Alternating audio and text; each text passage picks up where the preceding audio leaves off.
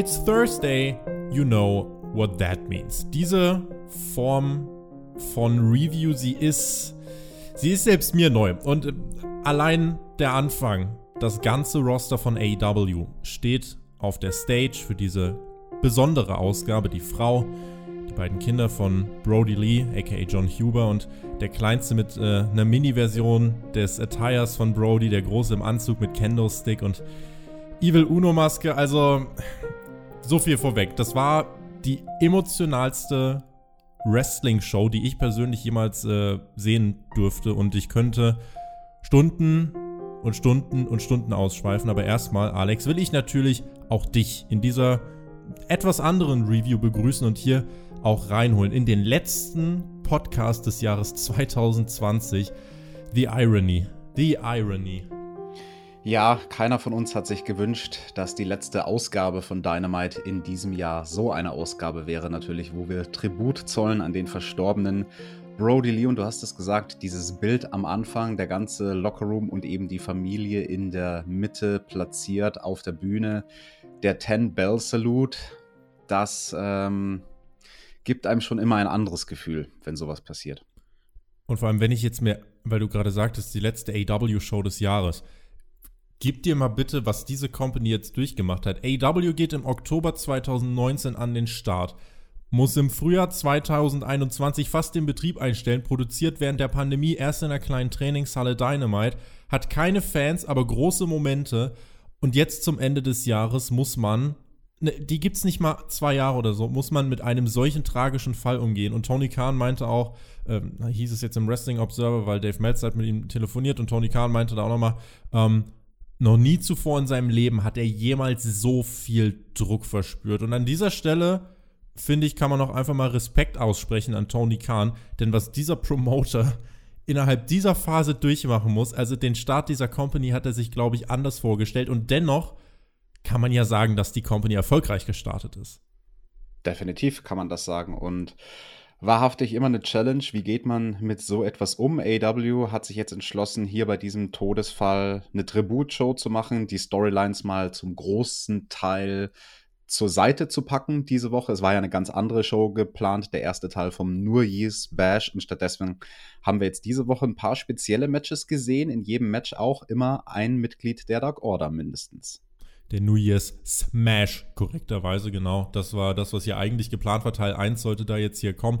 Großes Titelmatch und alles Mögliche, aber das hat man alles eine Woche nach hinten verschoben. Und ja, auch hier zu Beginn, Tony Khan war auch mit auf der Bühne. Es gab den von dir angesprochenen Ten Bell Salute und dann ein Promo-Video von John Moxley. Und der erklärte, warum Brody so ein großartiger Mensch war. Er erzählte Anekdoten und meinte, Leute, das Jahr 2020, es hat uns so hart zugesetzt. Aber Brody würde jetzt sagen, das war alles, ja, ist ein stolzer Tritt von einem Footballspieler, den wir doch alle kassieren. 2021 steht an, wir lieben uns, helfen uns und das sollten wir ins Auge fassen. Und auch heute kommen wir zusammen, um das Vermächtnis eines Mannes zu feiern, der hoffentlich vielen ein Vorbild sein wird. Jeder Tag ist ein Geschenk und jeder Tag mit Brody war ein noch größeres Geschenk. Brother, I will never forget you. Und schon nach dieser Promo habe ich gemerkt, boah, die Augen werden bei dieser Ausgabe heute nicht trocken bleiben, wenn ich Dynamite mhm. gucke.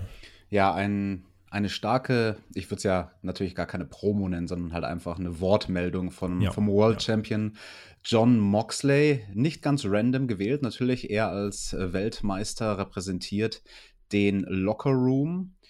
Und ist ja auch ein langjähriger Weggefährte. Das mag man ähm, ja vergessen. Ne? Also, dass John Moxley damals in den Indies zusammen mit Brody Lee auch schon unterwegs war. Ich erinnere mich auch 2009, 2010, wo die beiden hier Dauergäste bei WXW in Deutschland waren. Und generell hat man die Leute, die man hier über die Show hinweg gehört hat, wie sie sich geäußert haben zu Brody Lee. Ich finde, die Leute hat man sehr gut ausgewählt. Alles Weggefährten, die ihn halt auch wirklich aus seiner Zeit in den Independents kennen. Ja, und auch wie du gesagt hast, John Moxley, der als längster AW World Champion äh, hier als erstes was sagen durfte, der jetzt auch wochenlang nicht zu sehen war nach seinem Titelverlust. Ähm, auch das war gut gewählt. Er wird nächste Woche dann wieder auftreten. Ich habe mir so gedacht, ich würde mir wünschen, dass Brody das alles sehen könnte. Und ich hoffe, ich, ich hoffe inständig, dass der Mann wusste, wie unfassbar geschätzt seine Persönlichkeit war. Ich hoffe, er wusste es. Und bis heute, du hast keine Ahnung, es bereitet mir so große Bauchschmerzen, dass er ja bei AW eigentlich fast nur ohne Publikum aufgetreten ist. Die, mhm. Der sollte debütieren zu einem riesigen Pop in Rochester, in seiner Heimat, vor 12.000 Leuten beim Blood and Guts Special. Das wurde ihm von dieser Pandemie weggenommen. Oh, das, es tut einfach so weh, wenn man danach denkt. Das ist, äh, pff, ist hart. Ist einfach hart. Das ist es. Sind bittere Umstände und wie du schon sagst, durch die Pandemie war es ihm verwehrt, in den richtig, also in den Hallen mit richtig großem Publikum anzutreten. Und das, das Timing natürlich irgendwie so bittersüß. Und nichtsdestotrotz, das hat ja dann auch später Jericho in seinem Statement gesagt, Brody Lee ist es halt gelungen, in diesem letzten Run bei AEW wirklich nochmal das Main-Event-Level rauszukehren und ja. das der Welt zu beweisen, dass das in ihm steckt. Etwas, was ihm ja auf der ganz großen Bühne bei der WWE immer irgendwie so ein bisschen verwehrt war. Derjenige, der, wenn, dann so in der Midcard am Start war, vielleicht hier und da mal Upper Midcard. Intercontinental Champion ist er geworden, aber niemals World Champion und das, das ist doch dann auch eine große Errungenschaft. Also unter diesen, unter diesen widrigen Umständen der Pandemie nochmal so einen starken letzten Run rausgehauen zu haben, wie es Brody Lee eben die letzten ja, neun Monate gemacht hat. Sechs, sieben, acht, neun Monate. Und vor allem, der Abend stand auch im Zeichen der Dark Order. Und sind wir ehrlich, diese Gruppierung war auf dem Weg ins Nichts. Wir erinnern uns alle an den Dezember 2019, wo wir gesagt haben, das mit der Dark Order, Leute, es funktioniert nicht. Und Brody Lee ist mit der Grund, warum diese Company den Turnaround geschafft hat. Auch BTE ist ein Grund, warum diese, ähm, warum diese Gruppierung den Turnaround geschafft hat. Und ähm, das finde ich, ja, hat man hier einigen auch angemerkt, dass sie wirklich zu schätzen wissen, was Brody Lee für sie bedeutet hat. Also John Silver beispielsweise, der, äh, wer weiß, ohne, ohne Brody Lee, ohne diese Gruppierung, wer weiß, wo er jetzt stünde. Und äh, auch eine, eine NRJ, wir werden im Laufe der, der Review dazu kommen. Und so stand diese Show ganz im Zeichen der Dark Order und es ging los mit dem ersten Match. Matt Hardy und die Private Party trafen auf die Young Bucks und Cold Boom Boom Cabana. Und man zeigt uns nochmal den, den Upset der Private Party gegen die Young Bucks. Und natürlich war es ein wilder Mix hier mit den Bucks und ein Teil der Dark Order, aber es war für diese Show egal. Es geht ja um die Geste dahinter, die Dark Order, die, das können wir auch jetzt schon sagen, jedes Match an diesem Abend gewonnen hat, die äh, für mich jetzt, Alex, weil wir es letzte Woche hatten, für mich jetzt eigentlich tatsächlich, auch so wie sie angenommen worden sind, die größte Babyface-Gruppierung sind, die AEW hat. Das würde ich wahrscheinlich so unterstreichen, ja. Natürlich auf eine Art und Weise, die keiner hat kommen sehen, aber das fand ich auch schön. Also, wenn wir jetzt hier quasi schon spoilern, dass bei der Show jedes Match durch die Dark Order gewonnen wurde. Also nicht nur, dass sie immer in den siegreichen Teams standen, es waren ja immer nur Tag Team Matches, teilweise nochmal Multiple Man Matches, Sechs-Mann Tag Team Matches. Und es war ja immer derjenige von der Dark Order, der sich auch den Pinfall bzw. die Submission holt. Das fand ich schon. Eine sehr, sehr schöne Geste von AEW und ach Gott, es ist auch irgendwie so bitter ironisch, wenn wir zurückdenken ans Ende vom letzten Jahr, wo ja alle gehatet haben, oh, die letzte Ausgabe von Dynamite 2019 mit der Dark Order, die dort als große Bösewicht-Gruppierung ganz oben stand, was die Leute damals mhm. nicht sehen wollten.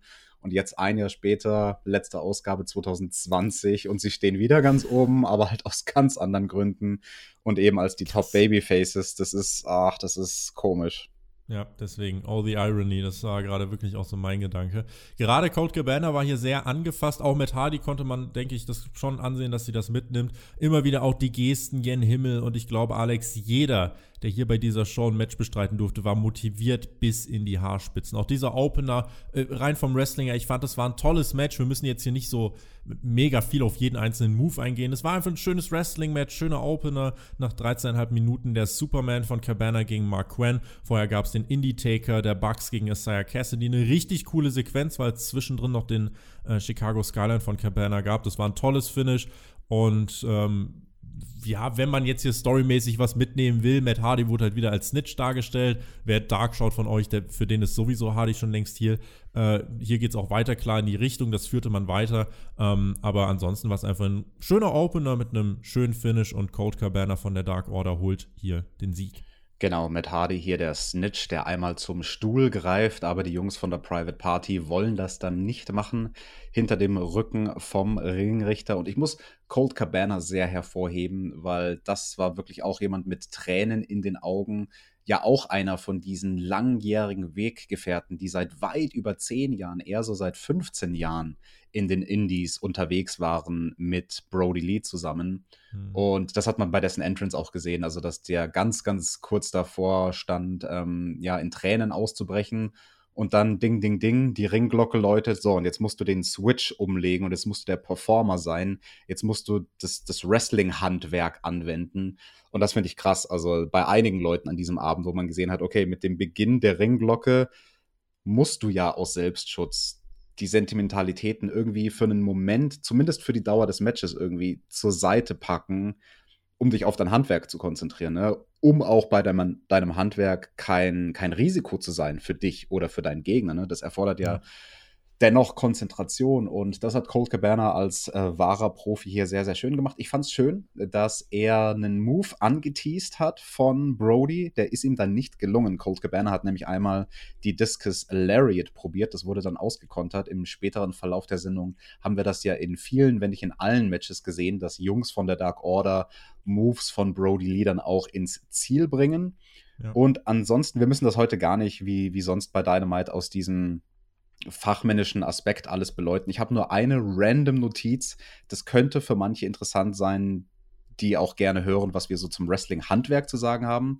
Es gab eine sehr interessante Sequenz von Isaiah Cassidy, wo ich ihn sehr, sehr loben muss, wo er gut improvisiert hat. Er hat nämlich gegen Colt Cabana so einen Crucifix-Pin gemacht, aus dem ist Colt Cabana ausgekickt. Und dann war die Positionierung im Ring von Cold Cabana ein bisschen anders, als Isaiah Cassidy das prävisualisiert hatte. Isaiah Cassidy, das hat man seiner Körpersprache gesehen, hatte damit gerechnet, dass Cold Cabana in der Ringmitte zu stehen kommt. Cold Cabana war dann aber so einen Meter versetzt und dadurch musste Isaiah Cassidy seinen Bewegungsablauf anpassen. Er ist dann für so einen Dropkick ans Knie gegangen und war dann auch so, so ein Meter anders im Ring, als er ursprünglich hätte sein wollen und hat dann smooth aus der Bewegung heraus, no wasted movement, äh, intuitiv so, so, so was wie eine Rückwärtsrolle gemacht, um in seine Ecke zu kommen, wo er vorher ganz offensichtlich einen anderen Bewegungsablauf geplant hatte ich, ich erwähne das an dieser Stelle, weil Isaiah Cassidy jemand ist, dem wir am Anfang schon durchaus vor einem Jahr, sage ich mal, noch vorgeworfen haben, dass man ihm ansieht, dass er grün ist im Ring. Ja. Und an solchen kleinen, feinen Sequenzen sieht man, okay, der Typ ist jetzt inzwischen auf einem Level, hat jetzt auch mehr TV-Erfahrung gesammelt, hat mehr Routine in dem, was er da tut. Die und Entwicklung ist halt vorangeschritten. Genau, die Entwicklung ist vorangeschritten und er kann improvisieren ohne drüber nachdenken zu müssen. Das, das waren alles rein, rein intuitive Bewegungsabläufe, die aber maximal effizient waren. Und ja. das, ist, das ist nicht leicht. Das ist schwieriger, als die meisten Leute glauben. Nach dem Match sahen wir auch den Sohn von Brody, Minus One, oder minus eins, wie auch immer, beziehungsweise Negativity One. Zwischen der Dark Order stand er am Ring. Die Acclaim kam dann heraus, meinten, wir haben was zu sagen, aber SCU kommt noch mit raus, schubsen die Acclaimed in den Ring. Da werden die Heels von den Bucks und Cold Cabana fertig gemacht wenn es eine Show gibt, bei der du das machen solltest, dann ist es diese hier. Definitiv. Ich fand das aber sehr gut im Sinne von Maximize Your Minutes, wie man The Acclaimed eingesetzt hat, weil die waren nicht lange auf der Mattscheibe zu sehen, vielleicht für 30 Sekunden. Ja. Aber in den 30 Sekunden hat man es geschafft, sie weiterhin als Arschloch-Heels zu etablieren. Hm. Weißt du, also wie können sie es wagen, bei einer Tributshow rauszukommen und da ihr blödes Ding am Mikrofon zu machen und patsch, patsch, wurden sie weggehauen und ich fand das sehr effizient. Also das war sehr, sehr geschickt gemacht, um im Rahmen, im Rahmen so einer speziellen Show die beiden Jungs nochmal weiter als Heels zu pushen. Es gab da noch ein Video von Darby Allen ohne Facepaint, äh, aber auch schwarz-weiß. Und auch er erzählte, dass er ähm, im ersten Gespräch mit Brody Lee gelernt hat, dem Mann geht es nicht ums Ego, der will niemanden unterdrücken, sondern der will jeden beflügeln, jedem helfen, Number one person I wish I could have wrestled, meinte Darby. Dieses TNT-Titelmatch gegen Brody blieb ihm leider verwehrt. Fand ich sehr, sehr wichtig, auch so eine Art Statement zu haben von jemandem, der eben nicht den Ring mit Brody Lee teilen konnte. Und das ist natürlich auch einfach eine ehrliche Geschichte. Das ist jetzt nichts, was Darby sich da ausdenkt, sondern das ist halt gut ausgewählt von AEW. Wessen Statements bringt man hier bei Dynamite? Und ich fand das sehr, sehr berührend, weil ich weiß selbst ganz genau, wie sich Darby da fühlt, wie das ist, gegen jemanden antreten zu wollen. Und dann passiert das in deiner Karriere nicht, aus welchen Gründen auch immer. Der Todesfall ist natürlich der schlimmste aller Gründe. Mhm. Und das, das fand ich stark. Also, und generell Darby hier ähm, reden zu hören, das ist ja auch eine Seltenheit. Ne? Wir hören ihn ja so gut wie nie sprechen. Und ich finde, er hat schon auf seine Art und Weise, auch mit dem Schwarz-Weiß und so, und wie er einfach ehrlich geredet hat, sehr viel beigetragen mit diesem Statement. Es ging dann weiter mit der Dark Order und es gab vorhin noch diesen Card Rundown. Wir hatten dann hier das Match von Evil Uno, Stu Grayson und Lance Archer gegen Eddie Kingston, Butcher und Blade. Lance Archer war auch sichtlich mitgenommen. Er war im alten Look von Luke Harper unterwegs, also mit diesem weißen Shirt. Ich erinnere mich, Cesaro hat über Twitter äh, zuletzt was sehr Lustiges geschrieben. Äh, erzählt er die Geschichte, wie Brody immer wollte, dass dieses weiße Shirt als Luke Harper, dass das richtig modrig und, und runtergekommen aussieht. Aber er hat sich zeitgleich auch immer darum gekümmert, dass er die fein säuberlich wäscht, dass die unfassbar gut riechen, damit alle im Ring immer auch äh, Spaß mit ihm haben. Fand, fand, ich eine super Geschichte. Eine sehr, sehr schöne Anekdote. Und ja, ich musste auch schmunzeln. Also tolle Geste natürlich von Archer mit diesem Tribut-Attire. Und er hat es aber nicht geschafft, dass es so scheiße schmuddelig nee. aussieht, wie damals bei Brody Lee oder eben auch als Luke Harper in seinen Zeiten zu WWE. Das ist schon eine Kunst, dass es scheiße aussieht, aber trotzdem gut riecht. Mhm. Und Eddie Kingston kam hier raus, hier noch eine Promo vor dem Match, meinte, Brody, ich liebe dich, ich vermisse dich, aber ohne dich ist die Dark Order nichts und das zeigen wir. Ähm, auch da, wenn das jemand machen kann, dann äh, ist es natürlich hier Eddie Kingston und auch das rückt, glaube ich, nochmal ganz klar für jeden äh, hier in den Fokus. Die Dark Order waren an diesem Abend. Vielleicht sind sie auch darüber hinaus die Babyfaces. Definitiv, also Punkt. Da Punkt. kann man gar nichts hinzufügen. Auch hier wieder viele kleine Gesten. Die Jungs am Kommentar hatten Spaß. Da saß ja auch Chris Jericho. Und der fand auch an diesem Abend die perfekte Gratwanderung von so einem Up-Cheering-Style, wenn ihr wisst, was ich meine. Also so eine humorvolle und energische Art und Weise. Und eben eine Gratwanderung zwischen dem und dem respektvollen und ehrwürdigen Umgang mit der Situation. Ich glaube, das ist unfassbar schwer und er war ja auch der, der ganz am Anfang gesagt hat, Leute, komm, jetzt hypt euch mal rein, das hier ist für Brody, äh, weil am Anfang deutete sich halt an, dass die Show eine komplette Trauerklos-Veranstaltung wird, aber er hat da immer wieder richtig gut, finde ich, interveniert und ähm, das hat auch dazu beigetragen, dass alle Matches dann auch einfach Spaß gemacht haben, weil auch wenn jetzt im Ring dann nicht immer äh, was passiert ist, haben die trotzdem viel erzählt und äh, du konntest zuhören und dadurch verging die Zeit, finde ich, Alex, auch viel, viel schneller bei dieser Show. Absolut, also da hat AEW am Kommentar wirklich die richtige Tonalität getroffen und das ist ein sehr, sehr schwieriges Accomplishment und dass man das in die Hände von Jericho legt, fand ich auch sehr bemerkenswert. Also vor allem am Anfang der Show, dass es dann nicht so eine Kommentatorenlegende wie Jim Ross ist. Der hat ja auch schon die schlimmsten Momente kommentiert. Ne? Also wir mhm. denken dran, Owen Hart fällt von der Hallendecke und Jim Ross ist derjenige, der dann quasi die Kurve kriegen muss von, ja Leute, ich muss euch mitteilen, Owen Hart ist gestorben und damit zum Main Event. Ich mhm. überspitze es jetzt, um den Punkt klar zu machen. Und das fand ich das, das hat sehr viel ausgesagt, dass Chris Jericho derjenige war, dem man hier das Vertrauen geschenkt hat, dass er die Tonalität am Kommentar an diesem Abend bestimmt. Auch das Match hier, es machte einfach Spaß. Gerade Lance Archer war unfassbar motiviert. Der hat alles rausgehauen. Ich glaube, der hätte hier ein Drei-Stunden-Match gerestelt und wäre trotzdem noch dann so frisch gewesen wie nach fünf Minuten. Also auch seinen Moonsault vom, vom äh, Top Rope hat er hier gezeigt und äh, Stu Grayson, Evil Uno, alle. Am Ende war es dann Evil Uno äh, und Stu Grayson, die mit diesem Fatality, so heißt der Move, äh, sich hier den Sieg geholt haben. Auch das ein schönes Finish.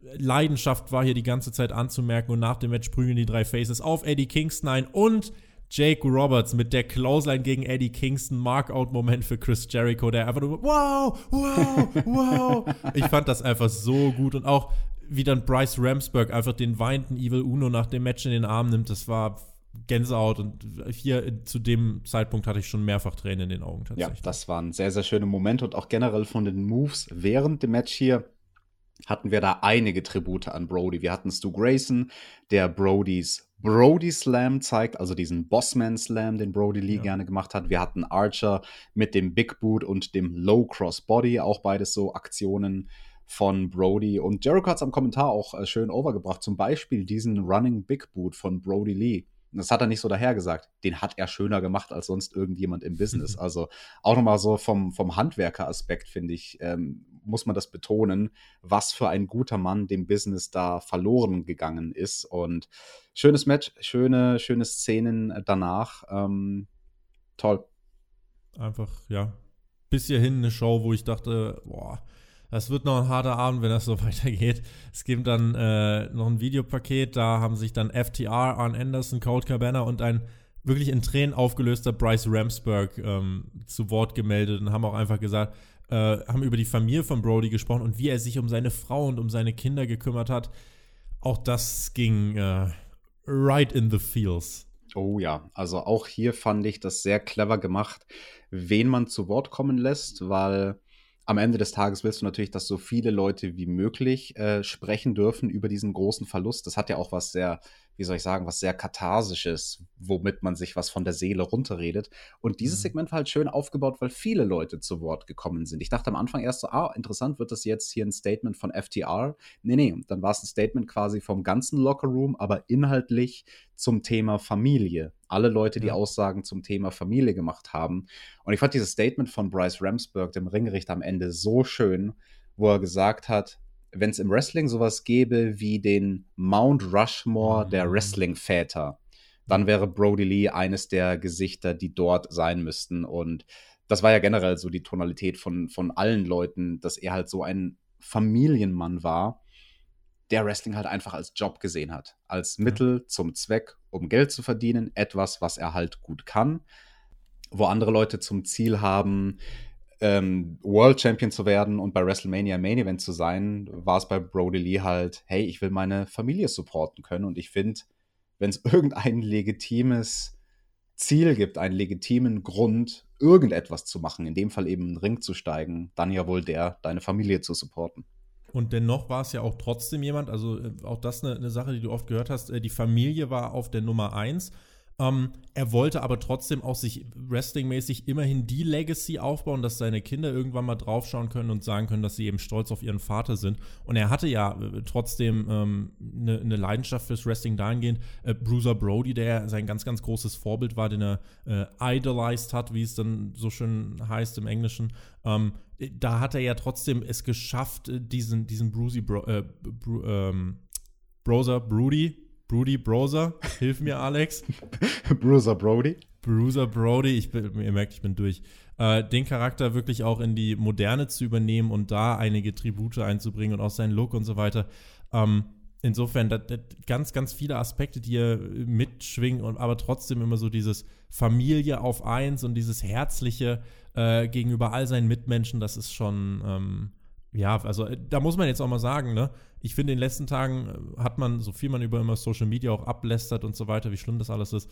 Es hatte jetzt auch eine gute Wirkung, finde ich, weil alle Leute, auch über Grenzen hinweg, von WWE, allen anderen Promotions, äh, weil die sich im Internet gemeldet haben, auch nahezu wahrscheinlich jeder von WWE, äh, wird sich diese Show hier angeschaut haben. Und äh, ich bin ein Freund davon, wenn nicht die Politik an erster Stelle steht. Auch dass AEW hier zum Beispiel am Ende Fotos gezeigt hat, auch von, äh, von, von Luke Harper im WWE-Locker-Room.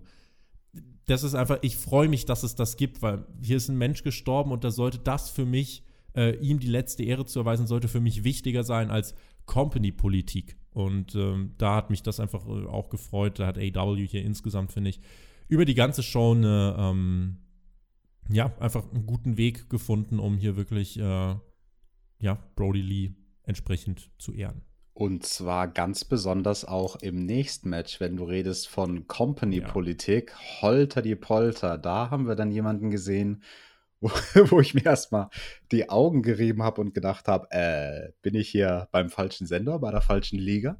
Bist du hier beim falschen Sender oder der falschen Liga? Es ging weiter. Die Dark Order, John Silver, Alex Reynolds und der Hangman Adam Page. Sie trafen auf Santana Ortiz und MJF, Wardlow war auch wieder da. MJF im ja, Puerto Rico-Outfit. Auf der Hose äh, stand es drauf und da hat man noch die Farben des Landes gehabt. Auf dem Stirnband stand auch Proud and Powerful.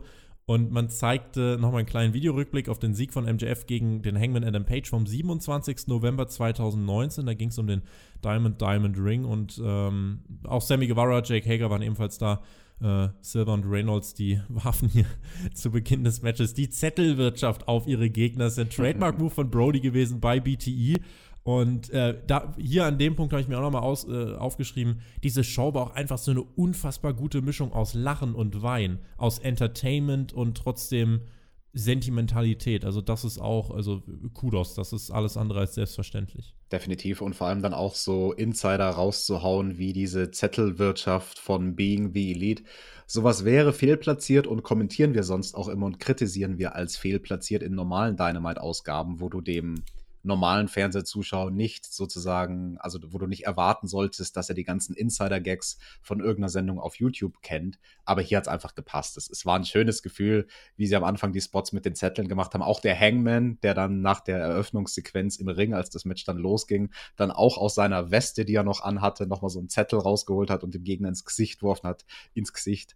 Ähm, das, das war schon sehr witzig gemacht.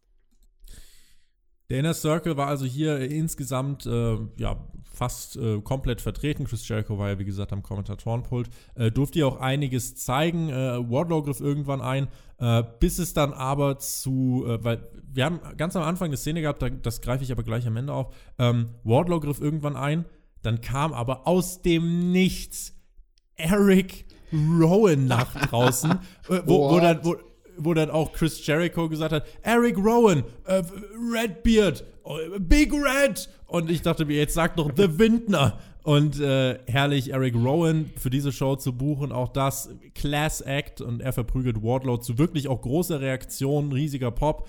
Das war das eine in diesem Match und das andere. MJF schrie zu Beginn des Matches den Sohn von Brody an und hat gesagt, ja, du bist nichts und ich dachte mir, gut, wenn das jemand machen kann, dann MJF und der kleine Brody freute sich vielleicht auch fast ein bisschen unter der Maske. Und zum Ende des Matches folgte für mich vielleicht der, einer der großartigsten Momente äh, der Show. Ähm, MJF reißt dem Sohn von Brody die Dark Order Maske herunter, bespuckt sie und dann greift der kleine Mann zum Kendo-Stick, zimmert den MJF über den Kopf und MJF hält es so herrlich. Und Brodys Sohn, und das war so schön, hat sich dann wirklich gefreut. Du hast, mhm. der, der, der Junge hat jetzt wahrscheinlich die schlimmste Woche seines Lebens hinter sich. Und AEW hat es geschafft, dass er hier lächelt, dass er sich gefreut hat. Ich habe in dem Moment geweint, aber habe mir trotzdem notiert, dass es einfach so schön war. Ähm, kurz darauf Sieg nach dem Discus Lariat von Silver äh, und ja, wow.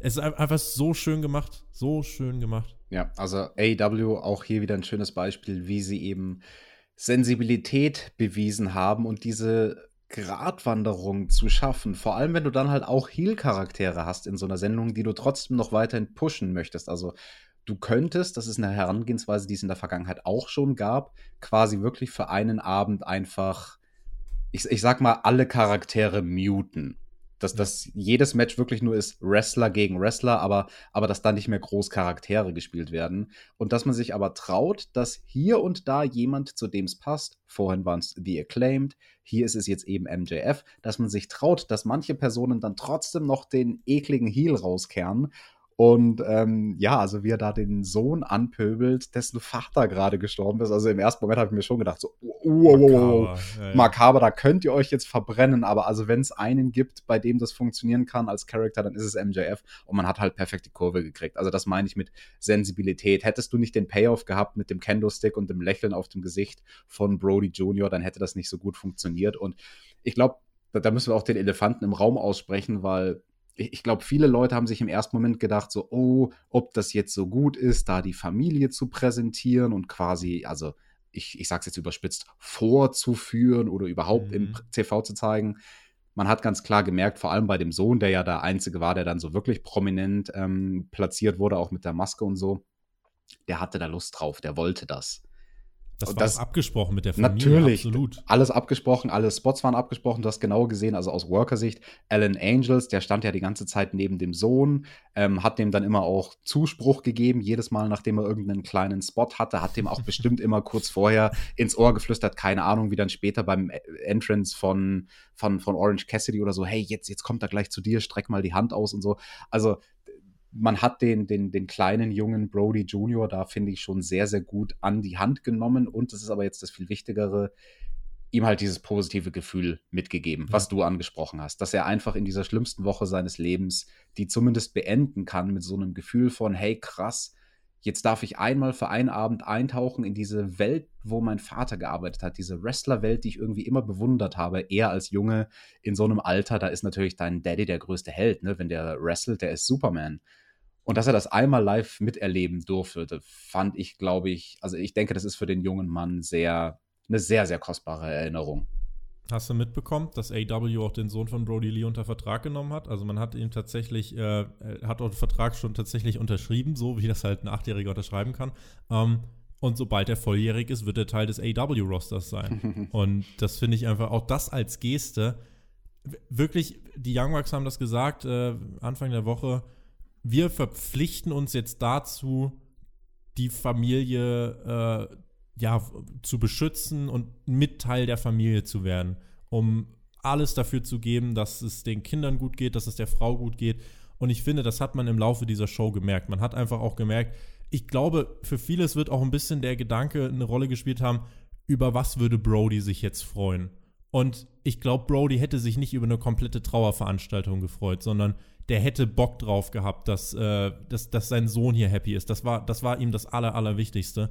Und ähm, ja, wo auch immer er ist, ich glaube, er musste äh, gerade auch hier bei dem super, super viel äh, ja, lächeln. Und das auch mit Eric Rowan, ne, das oh, auch ja. noch. Der kam dann auch noch mal raus, äh, hatte ein Schild dabei, wo drauf stand, Goodbye for now, my brother, see you down the road. Alle im Ring weinen, auch das eine tolle Geste, eben Eric Rowan hier für diese Show zu booken. Chris Jericho meint dann auch nur, this is real. So komplett out of character, einfach nur, this is real. Und ähm, das, diese Sequenzen in diesem Match äh, und auch das, was hier danach passiert ist, war schon, war schon krass. Ja, Jericho hat ja auch natürlich das, den obligatorischen Satz gesagt, der arbeitet ja nicht mal hier. Also nicht nur ihn zu bucken, sondern dass Eric Rowan dann eben auch freigestellt wird von der WWE. Das ist eine schöne Geste, wie du schon sagst. Etwas, was halt einfach die trauernde Wrestling-Welt miteinander verbindet und schön. Also, also das war wirklich, das war eine so starke Geste. Ich habe auch überhaupt nicht damit gerechnet, da irgendjemanden von WWE jetzt zu sehen. Er ist, ja, er ist ja fairerweise, äh, er ist ja entlassen worden. Also er wurde ist vor, er schon? Ich, ist ja schon entlassen worden. Die 90 Tage müssten mittlerweile auch rum sein. Äh, okay. Aber also er hat, er wurde jetzt hier als Free Agent äh, gebucht. Genau. Ah, okay. Ja, da war ich mir nämlich nicht sicher, ob diese 90 ja. Tage quasi, weil da müsste dann WWE tatsächlich ihr Okay geben. Falls noch innerhalb der 90 Tage ist, dann müssten sie sagen, ja, komm, scheiß auf die 90 Tage, holt den Mann. Ähm, ja. Nichtsdestotrotz trotzdem eine schöne Geste. Denke ich auf jeden Fall auch. Es gab dann äh, ein weiteres äh, Videopaket. Eddie Kingston erinnerte sich an Brody und meinte zu dessen Kindern, euer Vater ist nicht weg. Wenn ihr euch an alles erinnert von ihm und was er euch beigebracht hat, dann bleibt er ein Teil von euch. Auch diese Worte von Eddie Kingston, ähm, die kamen auch, die kamen aus dem Herzen. Definitiv. Also Eddie Kingston hat da wie immer die richtigen Worte gefunden. Schönes Statement von ihm. Dann hatten wir das nächste Match. NRJ und Ty Conti trafen auf Penelope Ford und Britt Baker. Die wurden begleitet von Miro und Kip Sabian. Gerade für NRJ war das sehr emotional. Sie durfte auch den Sieg holen nach knapp 10 Minuten im Queenslayer Sleeper Hold. Nach dem Match auch in Tränen ausgebrochen. Und die Kommentatoren erzählten ihr weiter viele Anekdoten. Das Publikum tatsächlich die größte Crowd in der Pandemie bisher bei äh, AEW. Also Social Distancing, Maskenpflicht. Ähm, also da wollten wirklich ganz viele Menschen dabei sein bei diesem Tribute. Aber wie Tony Schiavone auch nachher nochmal gesagt hat, und das finde ich auch nochmal ganz wichtig, it's not about numbers, it's not about ratings. Äh, es geht einfach nur darum, Brody Lee zu ehren. Und äh, das TV-Rating, auch wenn es enorm werden kann, äh, sind für mich in dieser Woche auch alles nur Nebengeräusche.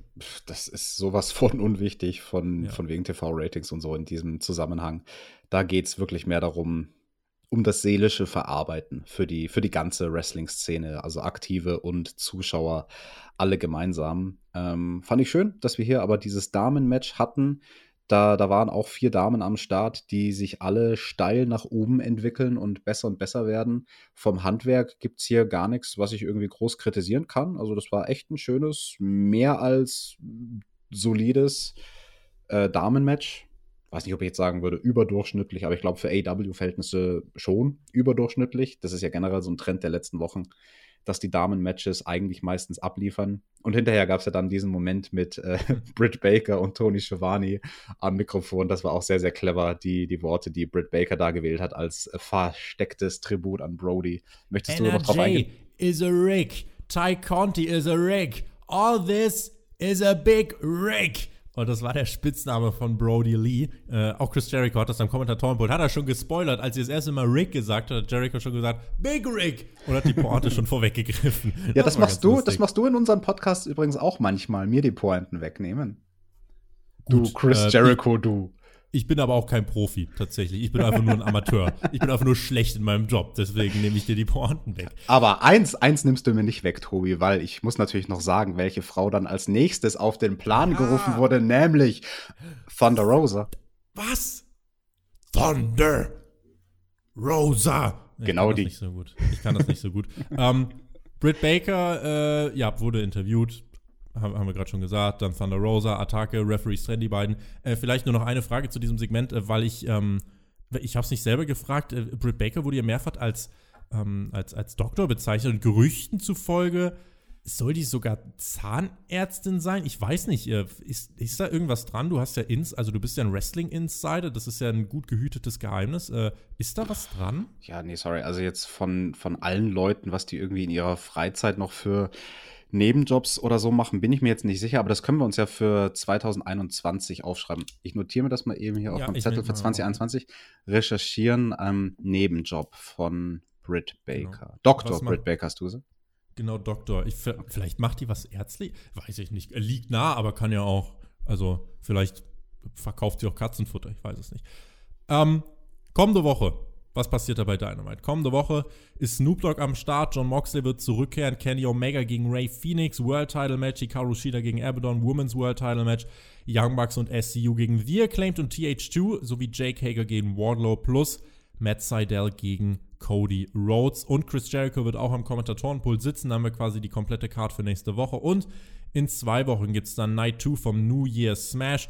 Puck gegen Eddie Kingston, endlich kriegen wir das. Britt Baker gegen Thunder Rosa. Darby Allen gegen Brian Cage, TNT-Title. Jurassic Express gegen, FT, äh, gegen FTR. Und Chuck Taylor gegen Miro wird es da ebenso geben, Alex. Das klingt doch mal nach vollgepackten Cards beim New Year's Smash. Oh ja. Und dann war es Zeit für den Main Event. Gebuckt vom Sohn von Brody Lee, Alex. Auch das, dass Tony Khan, also Dave Meltzer hat ja viel erzählt, äh, Tony Khan hat wirklich Nächte durchgemacht äh, und hat dann auch alles nochmal umgeworfen und hat sich dann tatsächlich mit dem Sohn von Brody in Verbindung gesetzt und gefragt, wor worauf hättest du Bock? Und hat ihn diesen Main Event hier booken lassen. Das ist als Geste auch. Äh, ich kann es nur nochmal betonen, ich habe absoluten Respekt vor, vor Tony Khan und wie er mit dieser Situation umgegangen ist.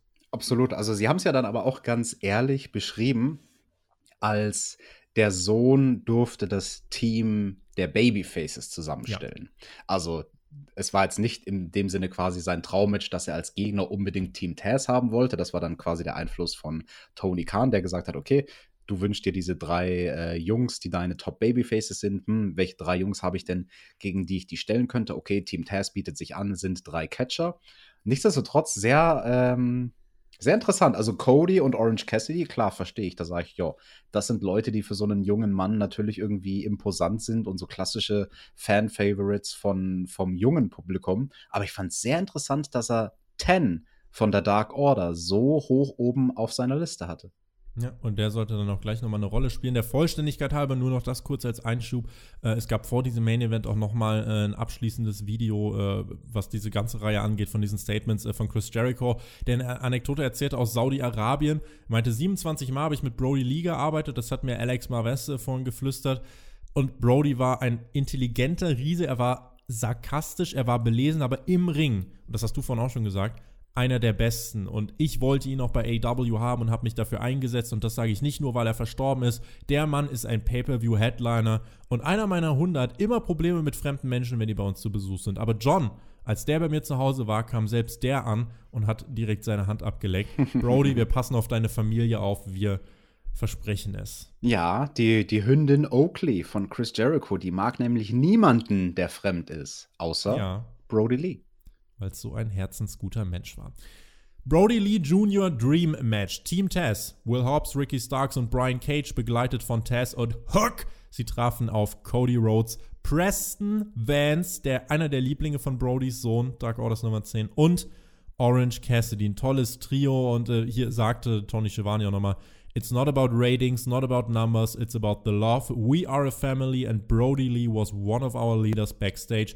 Mount Rushmore of Pro Wrestling Dads, das waren auch hier nochmal die Worte, die im Laufe dieser Dynamite-Ausgabe gefallen sind, die, ähm, ja, die unter die Haut gingen und auch Chris Jericho, äh, ne, der hier über den jüngeren Sohn von Brody sprach und meinte, Leute, jetzt mal ganz kurz, der jüngere Sohn von Brody ist drei Jahre alt, der versteht wahrscheinlich noch gar nicht, was hier abgeht, der wird das über die nächsten Jahre realisieren. Wir geben hier alles, damit er sich in einigen Jahren diese Show anschauen kann und stolz ist. Und ähm, ja, das fand ich auch als Statement nochmal ganz, ganz groß. Absolut. Und was ich mir gerade gedacht habe, wo du nochmal das angesprochen hast mit den Pro-Wrestling-Dads. Also ich glaube, also mit was Negativem wie so einem Schicksalsschlag ist ja oft, vielleicht fast immer, auch was Positives verbunden. Und ich glaube, wenn es einen positiven Gewinn von dieser Tragödie gibt, dann vielleicht, dass es da draußen einige Wrestler gibt bei AEW und bei WWE, die sich jetzt ein bisschen an die eigene Nase packen. Ich meine, Wrestler, die selbst Väter sind und vielleicht für ihre Karriere tendenziell ihre Kinder eher vernachlässigen Ne, da gibt es ja in der Geschichte des Wrestling viele Beispiele für, ich, ich, will jetzt nicht unbedingt Namen nennen, aber so Leute wie Ric Flair, dem halt dann nachgesagt wurde, jo, der hat seine Karriere irgendwie die längste Zeit allen vorangestellt und seine Kinder deswegen viele Jahrzehnte lang vernachlässigt. Und ähm, ich glaube, das könnte ein schöner Nebeneffekt dieser Tragödie sein, dass manche überlegen, hey, von diesem Brody Lee als Vater, da will ich mir eine Scheibe abschneiden. Ich will mehr so werden, wie er war. Für Preston Vance für Nummer 10 war das, denke ich, das mit Abstand größte und bedeutsamste Match seiner ganzen Karriere. Es hieß auch jetzt im Nachhinein, dass es einige geben sollte, nicht alle, aber einige hat es hier gegeben auf dieser Karte, die gesagt haben, diese, dieses Match hier bei dieser Ausgabe, was sie dort bestreiten, ist für sie wichtiger als jedes Weekly-Match, jedes Titel-Match, jedes Pay-Per-View-Match. Und ich glaube, das unterstreicht auch nochmal, wie wie wichtig einfach einigen äh, da auch dieser Abend hier war. Und am Ende durfte Preston Vance sich auch den Sieg holen nach einem Spinebuster gegen Ricky Starks. Ein Clean Sweep und nur Sieger Alex für die Dark Order an diesem Abend. Und ich glaube, das war auch so die exakt richtige Entscheidung. Absolut, also das war wichtig. Ich war mir tatsächlich nicht 100% sicher, ob sie es durchziehen würden über den ganzen Abend hinweg. Ich hatte ein bisschen, ich sag's ganz ehrlich, die Sorge, dass sie vielleicht im Main Event mit der Siegesserie brechen, um Teen Taz als Heels nochmal zu zu pushen, das wäre halt übelst Heat gewesen, weißt du, so alle, alle Matches werden gewonnen von der Dark Order und dann so Main Event, Team Taz und dein, keine Ahnung, dein, dein, dein, Liebling ja. Ricky Starks, der dann irgendwie den, den Sieg abstaubt oder so. Nee, heute, nee. heute ist nicht der Abend für sowas. Großer Sieg für Ten und ja, der hat sich damit echt bewiesen. Also es war ein sehr gutes, sehr rundes Match. Keine Patzer von irgendjemandem. Ähm, einige krasse Aktionen von Will Hobbs zum Beispiel einmal auch dieser dieser Spinning Dr. Death-mäßige Power Slam, den habe ich ja so geil noch nie in meinem Leben gesehen. Und auch Ten haut einige coole Aktionen raus, einige Tribute an Brody Lee, unter anderem natürlich mit der Powerbomb und der Geste davor, die, die Geste an den Bart, mhm. an den Mund, die ja. Brody Lee immer gemacht hat und so. Das, das war schon ein sehr schönes Gefühl, das letzte Match nach dem Match dann die Attacke von Hook und Team Taz. Ein Overhead-Throw von Hook. Wir haben jetzt also das erste Mal auch von ihm einen äh, Wrestling-Move gesehen. Ich bin sehr gespannt, welche Rolle er in der Gruppierung noch äh, spielen wird. Hab ihm vorsorglich schon mal ein Follow auf Instagram geschenkt. Auch Cody wurde dann hier vermöbelt, bis dann plötzlich Alex das Licht ausgeht und es ertönt die Musik von Darby Allen. Er stehend in den Rängen, das Publikum wird laut, kommt da raus, wo John Moxley sonst rauskommt und dann geht das Licht nochmal aus es gibt Sting-Chants, lauter Pop, es schneit und Sting kommt ebenfalls durch diese Tür und steht neben Darby Allen zusammen. Beide schlendern durchs Publikum in Richtung des Rings. Jetzt gibt mir diese Show nach all diesen Momenten auch noch diesen Moment. Ricky Starks hat einfach noch den Schnee gesellt. Das war mein persönliches i-Tüpfelchen, wie, wie er dann nach oben geguckt hat und gefroren hat. Und ich dachte, ah, nein. Und ich hatte ohne Witz, ich hatte so ein breites Grinsen im Gesicht, zeitgleich aber auch Tränen in den Augen. Und was stand denn da bitte für eine Gruppe im Ring? Preston Vance, Orange Cassidy, Sting, Darby Allen und Cody Rhodes. Was ist das eigentlich für ein Jahr, Alex? What the fuck? Ja, starker Auftritt von Sting und es hat geschneit mehr denn je. Also die Babyfaces und die Heels, alle, egal wo du in der Halle standest nach dem Entrance, warst du voll mit Schnee. Das war schon ziemlich cool gemacht. Macht Bock auf mehr. Auch das große Titelmatch, was ja dann in zwei Wochen ansteht mit Darby, wo er den Titel gegen den guten Brian, Brian Cage, Cage ja. aufs Spiel setzen wird. Hat er da Sting an seiner Seite, damit Sting vielleicht die Mannen von Team Taz in Schacht mhm. halten kann? Man weiß es nicht, man weiß es nicht, aber tolle Storyline-Entwicklung. Also hier jetzt. Auch das gab es bei dieser Show, ja. Genau, genau. Das, das ist eben das, was AEW hier echt gut schafft, Story zu erzählen, voranzutreiben, ohne dass es sich zu, äh, wie soll ich sagen, zu gezwungen anfühlt im Rahmen so einer, ja, ja. was heißt Trauerveranstaltung? Es war ja mehr eine Celebration of Life, ja, genau. Celebration, Gedenkfeier in dem Sinne.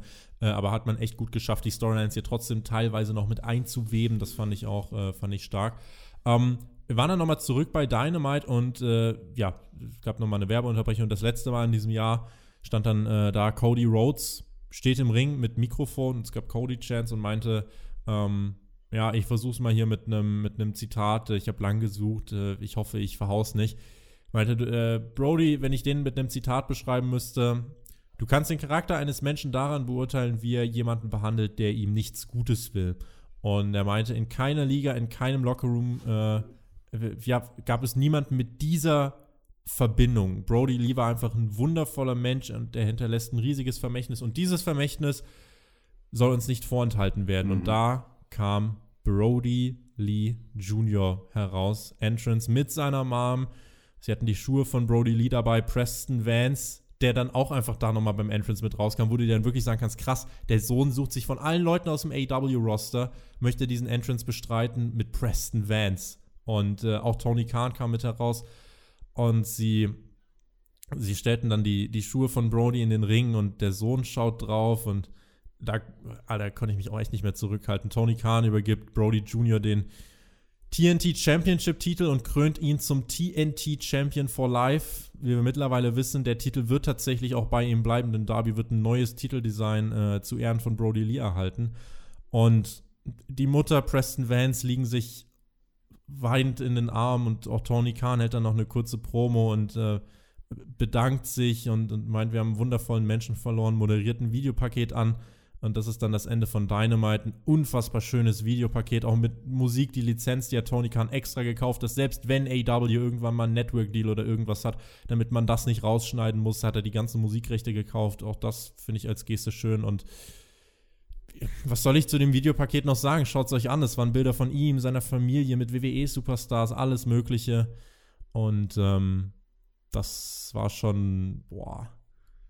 Auch wenn man jetzt im Nachhinein dran denkt, das ist schon, ist schon heftig. Ja, das war ein Ende, was wirklich unter die Haut geht. Natürlich die Symbolik im Ring, ne, mit den Stiefeln, boah. die dort hingestellt werden und nochmal das Bandana was er immer so charismatisch in der Hosentasche mit sich rumgetragen hat. Und der Scheinwerfer auf die, auf die Klamotten erinnert natürlich ein bisschen zum Beispiel an die Symbolik, die wir damals bei WrestleMania 33 beim Undertaker hatten, ne, der seinen Mantel dort zu Grabe geführt hat quasi. Oh, das, das, also das ging mir als Ex-Performer sehr unter die Haut, muss ich sagen. Also, weil ich, ich weiß gar nicht, ob das jedem jedem, der nicht selbst im Ring stand, bewusst ist, wie viele Bedeutung, wie viel Bedeutung dieses Symbolbild hat. Die Stiefel, ja, an den Nagel hängen kann man ja in diesem Fall nicht sagen, weil es unfreiwillig war, aber ähm, ihr wisst, was ich sagen will, ne? Also quasi durch die Stiefel auszudrücken, okay, die Karriere und in dem Fall halt sogar leider das Leben ist vorbei. Boah, das war, das war ein bitter, bitteres Symbolbild, aber trotzdem schön. Also ähm, schön inszeniert mit der Familie.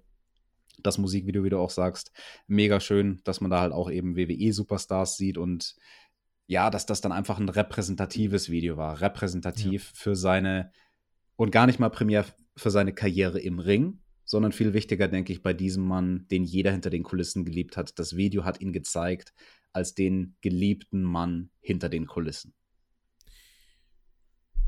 Was soll ich, was soll ich als äh, Fazit zu dieser Show sagen? Ähm, Dave Meltzer hat in einem Tweet geschrieben, wo, hier habe ich es, All of AW deserves credit for pulling this show off, but this show came from Tony Khan with a passion at 2 a.m. on a Sunday night with no sleep for days, putting incredible pressure on himself to do something special. Tut mir bitte den Gefallen und vergleicht dieses, diese Tribute-Show nicht mit anderen Tribute, äh, Tribute-Shows oder so, sondern lasst uns einfach festhalten, das war eine, eine unfassbare, wie nennen wir, Gedenkfeier, eine, eine unfassbare äh, ja, wie, wie man ähm, John Huber, Brody Lee, Luke Harper, wie auch immer ihr ihn kennt, wie man ihn hier geehrt hat. Das ist das, was zählt. Und bei einem Todesfall und einer Tribute-Show muss man jetzt nichts miteinander vergleichen oder irgendwas gegeneinander ausspielen, sondern kann innehalten und kann Wertschätzung zeigen. Und ähm, ja, also ich, ich kann für meinen Teil sagen, dass äh, ich, also so, so eine Show habe ich bisher noch nie gesehen. Ähm, das, das war eine der wie ich schon anfangs erwähnt habe, eine der emotionalsten, krassesten Shows, die ich jemals so gesehen habe, weil es einen so mitgenommen hat und ich so oft, ja, einfach Tränen in den Augen hatte. Im nächsten Moment habe ich mich einfach wieder gefreut und dachte, ach, es ist so schön und ja, egal wo Brody Lee ist, ich glaube, er wird, er wird, er wird sich auch freuen darüber und ähm, ich finde, AEW ist hier wirklich was, was Fantastisches gelungen und äh, man hätte Brody Lee wahrscheinlich kaum besser ehren können. Definitiv. Also da kann man sich den Worten von Dave Meltzer anschließen. Bei sowas wie einer Tributshow, da gibt es eh nicht unbedingt sowas wie dieses Bilderbuch richtig, Bilderbuch falsch. Es gibt einfach nur, fühlt sich's richtig an und das hat sich richtig angefühlt, was AEW hier gemacht hat.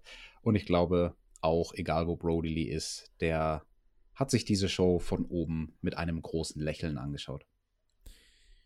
Das war der letzte Review-Podcast hier für euch auf, äh, auf YouTube und auf den anderen Plattformen.